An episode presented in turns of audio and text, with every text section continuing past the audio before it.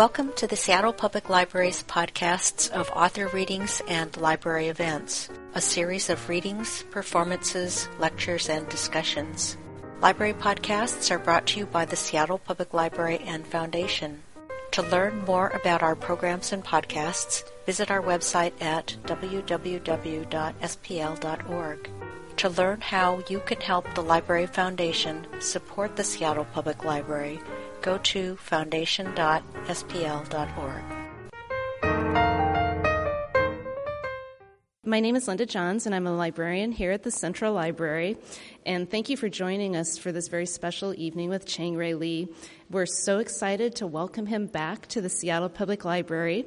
As you may recall, in 2003, he was our Seattle Reads author. And uh, we most recently had him here in 2010 for The Surrendered. Tonight, Mr. Lee is going to do a short reading, and then the rest of the time is going to be a conversation, a, a, a, question and answer period. So please be thinking of things you'd like him to, to talk about. A few thank yous. Thank you first um, to Elliott Bay Book Company and Riverhead Books for inviting us to host this reading to the Seattle Times for their support, and to the Seattle Public Library Foundation, which funds author events like this and our many other programs. So, first, I want to introduce Karen again from Elliott Bay, and she will introduce our author. Thank you. So, thank you so much for coming. It's really an honor to host Chang Rae Lee once again. We've been welcoming Chang Rae Lee to um, Seattle since his very first book. Was anybody here in the audience? Was anybody here for that native speaker author event at Elliott Bay? Yes, I thought so. Okay. And here we're several books along. He's currently professor of creative writing at Princeton University, where he served as the director of Princeton's program in creative writing. And he was also program director of the MFA program at Hunter College. And as many of you may know, one of his students is Gary Shteyngart, who we uh, hosted on Monday night. And Gary actually has a memoir out right now, Little Failure, which has some uh, some wonderful stories actually about tonight's author in the book. So that was kind of fun for us. Um, so they've been kind of crossing, uh, just missing each other in a variety of cities. So, as I said, we've known him here for a while now, first as a young writer from the University of Oregon's writing program, and we still claim him as a Northwesterner. I don't care if he lives on the, on the um, East Coast now. His first novel, Native Speaker, was the winner of the PEN Hemingway Award, and he was also the author of A Gesture Life, which was chosen for the Asian American Literary Award from the Asian American Writers Workshop in New York City. This was also the 2003 Seattle Reads book. His subsequent book was Aloft, winner of the Asian Pacific American Award for Literature from the Asian Pacific American Librarians Association. And he was most recently here, as, as Linda said, was Surrendered, which won the 2011 Dayton Literary Peace Prize and has now for a few years been a real favorite of our Seattle customers and library um, patrons and, and readers. So he's here with his most recent novel, On Such a Full Sea. And this is receiving great reviews, including the cover of the New York Times Book Review. And it's, I think it's going to be beloved for, by both writers and other readers. His books, um, this one included, are always filled with surprises and some really unexpected little twists and turns.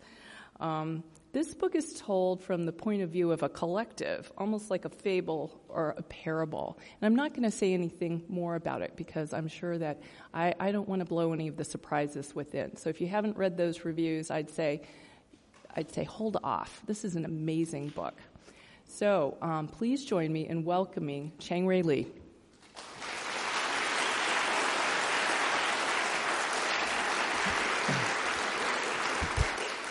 Uh, thanks so much, Karen. And uh, I always love coming back to Seattle, as Karen mentioned. Uh, you know, I've been here for every one of my books, and uh, so i am really deeply grateful to Elliott Bay and the Seattle Public Library and the readers of Seattle. You guys have been great, and um, you know, it's it's definitely one of those things where you know, one never knows whether you're going to have a career when you start it. Um, and sometimes you still don't know if you can continue. but um, but one of the, the, the most profound um, pleasures about being a writer is to return to a certain place and to reconnect with readers again. And, um, and you know, you're, you're at your desk all the time, all by yourself, and you sometimes even forget that you have readers. And it's times like these that, um, that are really quite great. So thanks for coming out. Um, uh, as Karen mentioned, I'm just going to read a little bit, and I'd rather just have a conversation with you about. It doesn't have to be about this book, um, and then of course later I will be the bingo master and pull the, the ticket for the for the 3D edition, uh, which I think is pretty cool. We, the uh, the edition was. Uh, uh, made up by the in-house designer at Riverhead and MakerBot, and the MakerBot uh, makes, I guess, 3D printers, and they printed out that slipcase on a 3D printer, and I think it takes like 10 or 15 hours to print out each one. Um, so I guess they go for $150, but they're all sold out now because there's only, I think, a couple hundred that were made. Um, so I hear that you know you can people are offering uh, theirs on Amazon for like $995 or something. so stick around for the raffle. um, the the um, I don't know what uh, any of you might have heard about this book, but it's a book set slightly in the future, um, maybe a couple hundred years. And the main character is a girl named Fan, and she's 16 years old. And she works as a um, she works as a diver in the fish tanks. They um, they raise fish in this community she lives in called B-Mor. Um, fishes and vegetables, but she takes care of the fish. And um, the fishes and vegetables in this in the society that I envision um, are for um, a class of people called the charters, who are very well to do and have, have really everything. Um, and Fan and her people uh, were descended of many, you know, quite a few generations past, um, but from the original Chinese settlers who came over um, to to um, be workers in this place. And so she's the she's the she's the actual the main focus of of this narrator, uh, the collective we. So I thought I'd just read a little bit about a little bit from the beginning about her work. Once submerged, a diver is not easily seen. Given all the fish in the water, naturally as many healthy fish are raised as possible, she is a mere shadow among them, trained to do her tasks quickly and unobtrusively. That is why she uses no special breathing apparatus aside from a snorkel, compressed gases causing too much of a disturbance. Fearful fish are not happy fish. The diver is not, quote, one of them, but is part of the waterscape from the time they are hatchlings. And they see her customary form, and the repeated cadence of her movements, and the gentle motor of her flippered feet that must come to them like a motherly lullaby a dream song of refuge, right up to the moment of harvest. The diver is there at harvest, of course, and sees to it that the very last of them finds its way into the chute.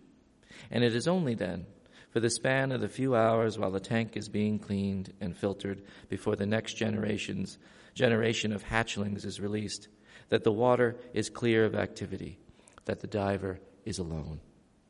How somber a period that must be the constant light from the grow bulbs filtering through the canopy of vegetables and herbs and ornamental flowers suspended above the tanks throws blue green glints about the facility walls, this cool Amazonian hue that suggests a fecundity primordial and unceasing.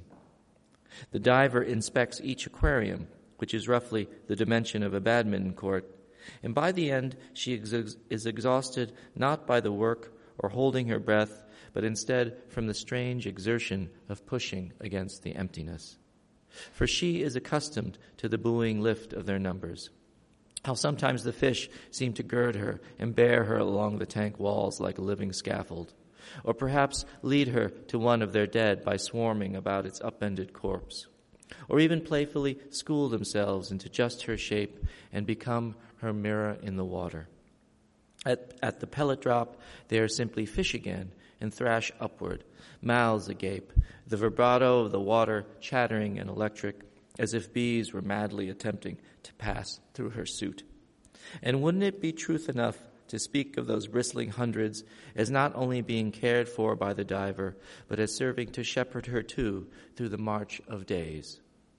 For who is she, given the many hours she and all the other members of her household spend at their jobs, and how generally sparse their conversation is during downtime or when they're having their morning or evening meal while watching a vid or game?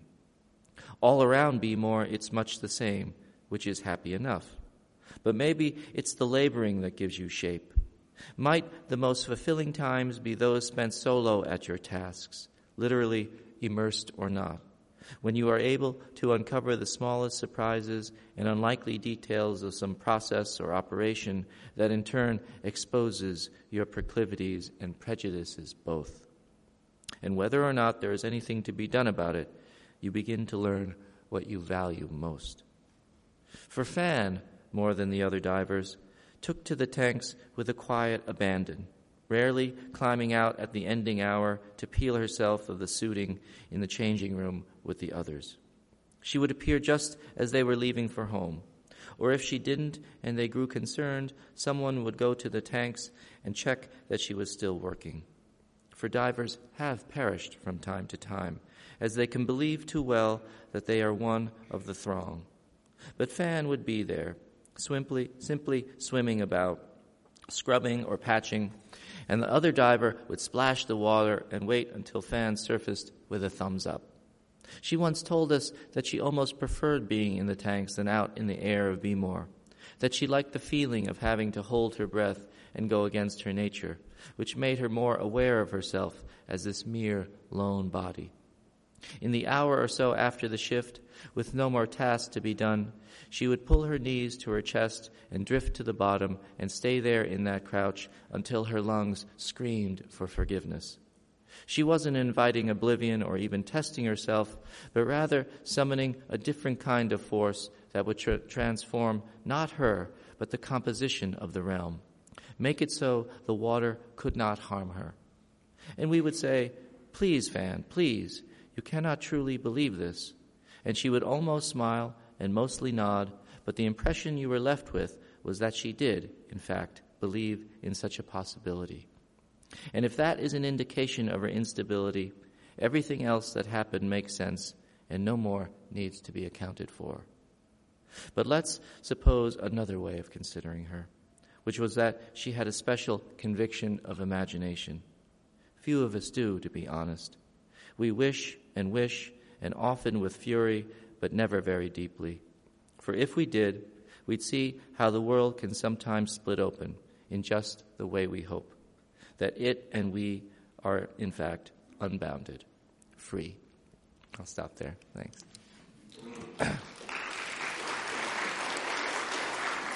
um,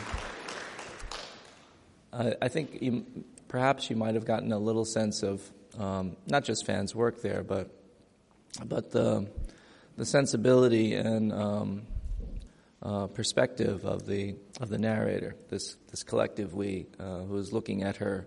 Uh, Fan ends up leaving the facility, uh, looking for her disappeared boyfriend Reg, and her leaving causes all these kinds of troubles um, back back in B-Mor, where where everyone's sort of watching and observing and telling her story. Um, so the story is, you know, the novel is a, a couple different novels all in one for me. Um, it's an adventure tale. We follow Fan in her quest and uh, on the road as she goes about, you know, meeting all these strange people and uh, sort of like Huck Finn, you know, all these little microcultures and uh, ways of living um, out in this very difficult world that um, that is uh, is existent. Um, but also, it's it's a, it's a novel, I think, about community and the community that, that not only just watches Fan, but also begins to um, think about and reflect on all the things that she's experiencing, uh, not for her sake,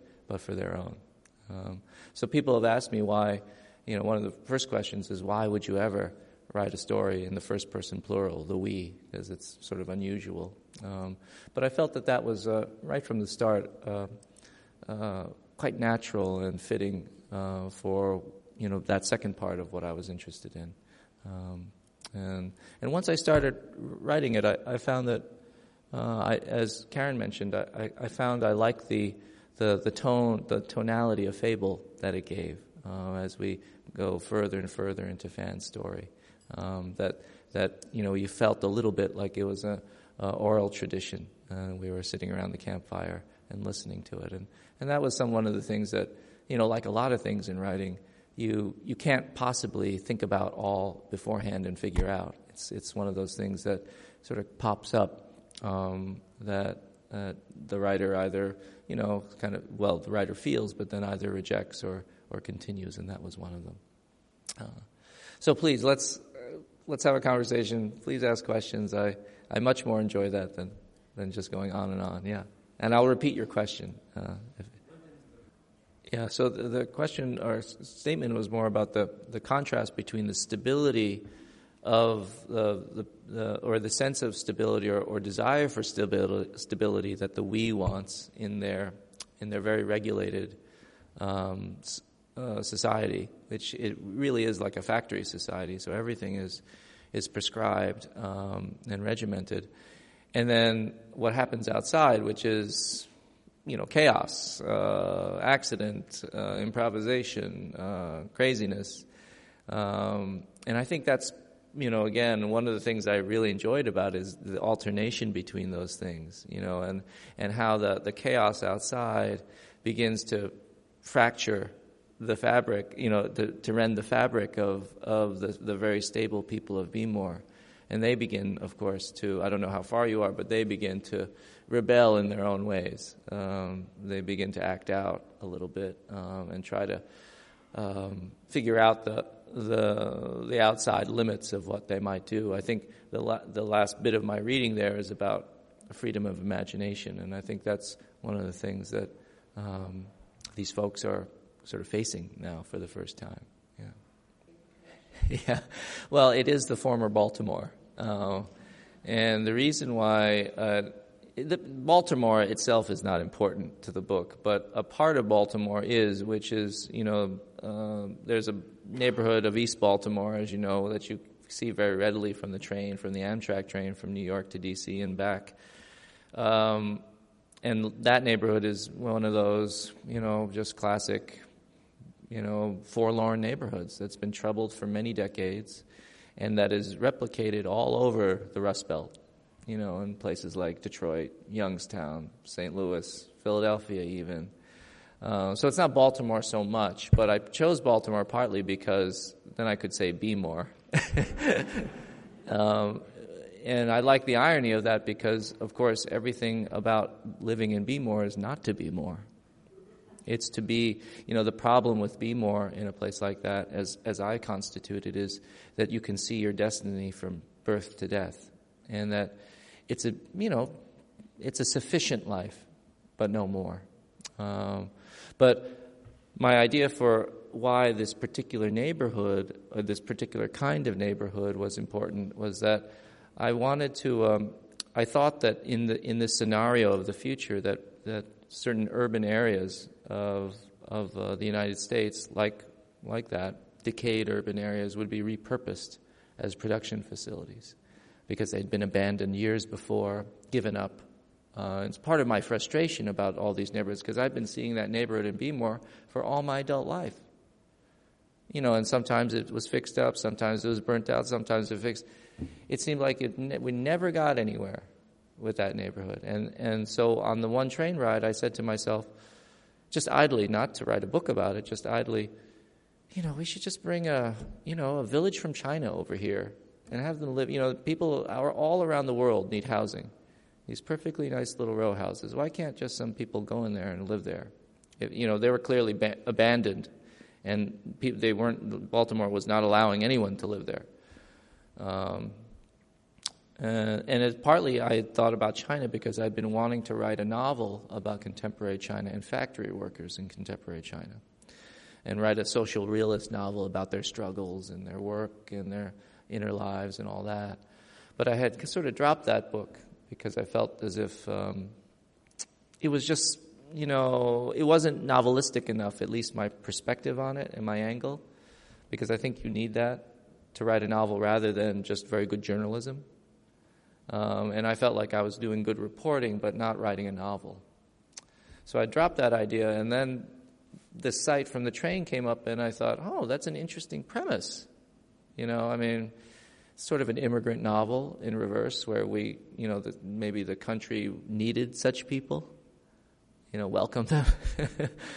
um, so, so I thought about it some more, and I said, well, of course, you know, it couldn't possibly be plausible that that this would happen anytime soon, but in a very different future, when the society was a very different place and divided in, in very clear ways, where people had certain functions. Um, yeah, maybe. And so that's how B-Mor came to be. And there's also a place in the book called Detroit, you know, uh, and Wisetown, you know, for Youngstown. But, um, but again, it's not about Baltimore. It's about a certain kind of American failure. And, and that's really what I was, that's really what I was, when I, when I interrogated myself, and this is always so interesting to me. Even, you know, I've written five books now, you'd think that I would have figured it out. But you always think you were interested in something, but you have to look at it and look at it and look at it for a while to realize why you're really interested in it. I thought I was just interested in China and its ascendancy, all the things. You know, we read about China so much, all politically, industrially, environmentally, all these ways. And so I thought I was just interested in China. But really, I was interested in China um, also as an American, as looking at, at, the ascendancy of China and maybe a certain feeling, and that was, and brewing but below that was a certain feeling of, of, of a kind of wariness about American stagnation and decline, which I think a lot of us are feeling a lot these days, you know. Um, so, so that's so. This book is sort of a response to all that, um, and and um, and the society that I see is a, is an extrapolation of sort of all my fears about our society. Mm, good question. The question is um, in my in in two of my books, uh, well, a lot of my books, but two of my books, the characters are very deeply traumatized, and and it really it's a story about the aftermath of that trauma and how they go about right? Creating their own lives or, or situating themselves in a place. And, and the question was about this book and Fan. And I'm really glad you asked that because no, Fan is not traumatized. I mean, she's traumatized in the sense that her boyfriend has disappeared and she's looking for him. But she's not someone with any kind of baggage, any kind of psychological burden. Um, and because I don't tell the story from her point of view, we have no idea what she thinks in this whole story.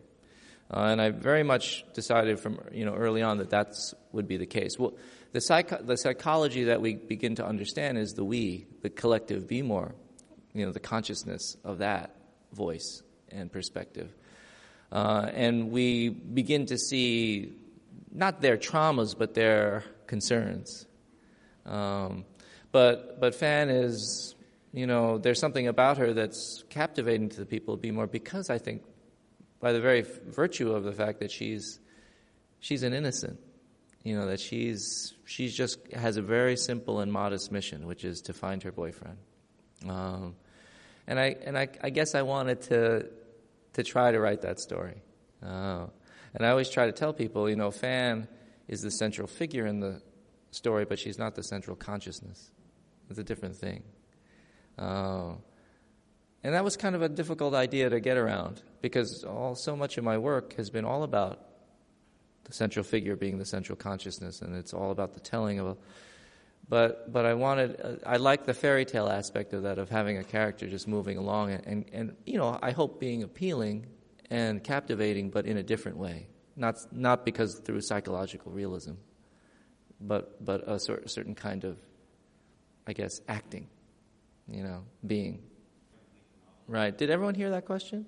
No. Uh, the question was, uh, did it, did it, did I come to some point um, where I felt comfortable writing such a book, where the, where the main character was not endowed with any consciousness, um, where we not, we're not really privy to all the usual thoughts we are about all the characters that we read normally in fiction. Um, and um, again, that's an excellent question. It, it, was something that I think I felt very early on and, and had an instinct to do and an urge to do, but I think I resisted at first because just of my tendencies, you know, and what I, what I'd always learned and taught myself as a writer.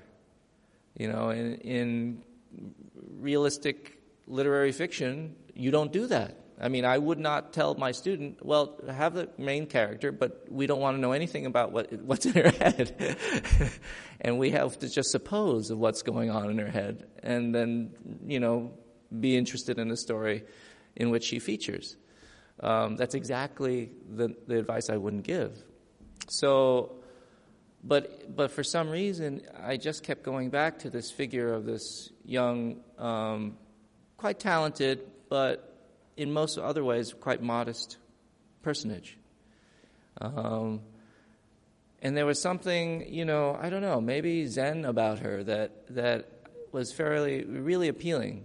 You know, uh, that that um, I didn't feel that she had to do anything but be herself.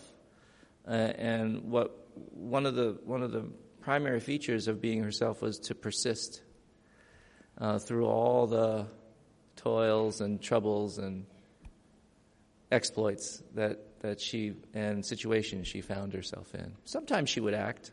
I mean, she would have fear, or she would, but but you know, just sort of basic human emotions, not the kind of you know neurotic or you know psychologically intricate kind of things that we that we're usually privy to. Uh, and so I, I uh, yeah, I did have to kind of work my way into it uh, and trust myself um, and trust that what I was reading of my own work, I felt like I was I was enjoying it, and so I thought, you know, and that's part of I think experience as a writer. You have to trust yourself as a reader of the of the work and think, okay, this is this is not just that I hope it's it's appealing, but I think it is appealing, um, even though I'm doing all the things uh, in an opposite way. Uh, so, yeah, thank you for that question. I'm sure other people have questions. Yeah the uh, the question was about is there a story behind the design cover, and um, I think that the designer the designer is a very gifted woman at, at Riverhead, and she also designed you know that that 3D thing, um, but apparently she she read the book and just instantly did this, uh, and I loved it because it it echoes something in the book, which is the people of B-Mor start to uh, paint murals of, of Fan and Reg, and she has a bob like this. So it has this handmade kind of feel, and she just hand did it with a marker. Um, but also that she didn't give her a face. And, and I thought that was so right, because not because Fan doesn't have her own face, she does, but that the most important thing about Fan to the people of the book is that she's a mirror to them. She's, and she's a vessel for them. All their fears, all their worries, all their concerns about themselves and their environment and their place, they put onto her. You know, she's sort of this vessel. And so it didn't really matter who she was in, in a specific look, but she's really that kind of figure. So I thought that, you know, and I asked the designer about it. She just, she couldn't really explain it. She just, she just did it that way and I thought that was just right. You know, and that's that's when you have a really great. That's when a cover really matters. I think when she captures something in the book, and graphically, I think it's kind of interesting and, and stunning. But she really captured, you know, the the you know a, a really important aspect of, uh, of of what the novel's interested in. Yeah. Yeah. Well, I never, you know, I never. Uh, I never asked them to read my work in, in the class. So, you know, it's just too weird. You know, what are they going to say? They're going to say, you know, this is. no, at some at some points during class, um, some students will ask a question more about process, you know, and maybe bring up a book of mine that they had read and said, you know, in that book, you know, we be, we'll be talking about an issue with one of their stories or a story in the in the anthology that I use, and then you know they might ask a question about one of my characters and what I was thinking about. So I will address that, you know, if if they're interested. But you know, I don't want to. I'm not like some econ professor who forces everyone to buy a $150 textbook. I think that's just the biggest racket, you know. um, um, but uh, with you know, as my parents go, uh, my mother died before I uh, published my first novel, so she never knew what happened. And my dad, um, you know, he's been very happy that you know that that I made a career as a as a writer, and I think he's equally happy that I have a day job as a professor. so.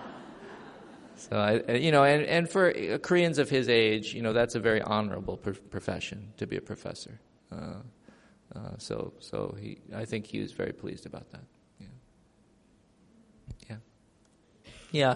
The the B-Mor community is of uh, mostly of Chinese heritage, but there are about five or six generations past, so there's been a lot of mixing with uh, some of the local people who hadn't, you know, refused to leave. In fact, Reg, her boyfriend, um, uh, has some African American heritage in, in, him, and so he's he's a little different. Um, and there are little tensions inside of B-Mor about that. Uh, there are some tensions about uh, people with African American heritage, and that's something that I've I wanted to kind of get into. And not a lot, but but you know about certain displacement, um, about forgetting um, and about a certain kind of, um, you know, rejection of a legacy uh, that that the people of B-Mor, just out of convenience, uh, don't want to get into. Uh, and I think that's one of the things that you know all immigrant. You know, in some sense, this is also an immigrant novel. Um, very different than the ones that you might have read before, but but I think one of the, the tensions of all immigrants in, in any culture at any time is that um, there's always this displacing going on and tension in between, between groups. And so that's partly in there. Yeah. Thank you. Any other questions? Um, it's not. It's not. It's not so similar to that. But they're. You know. They. I guess these people were brought over from China. I'm not that specific about it. They're. They're. They're brought over from China because their their place in China was environmentally poisoned, so they didn't have another place to live, and they also had some production skills and could do those kinds of things. Um, but yeah, there is a little echo of that, isn't there? Uh, so, I mean, the, you know, this book is both very serious, sometimes satirical, um, you know, sometimes a fable. Um, I think there are lots of different kind of modes that I was just kind of thinking about when I wrote the book. Uh, so, yeah, kind of there. All right, well, thank you very much. Thank you.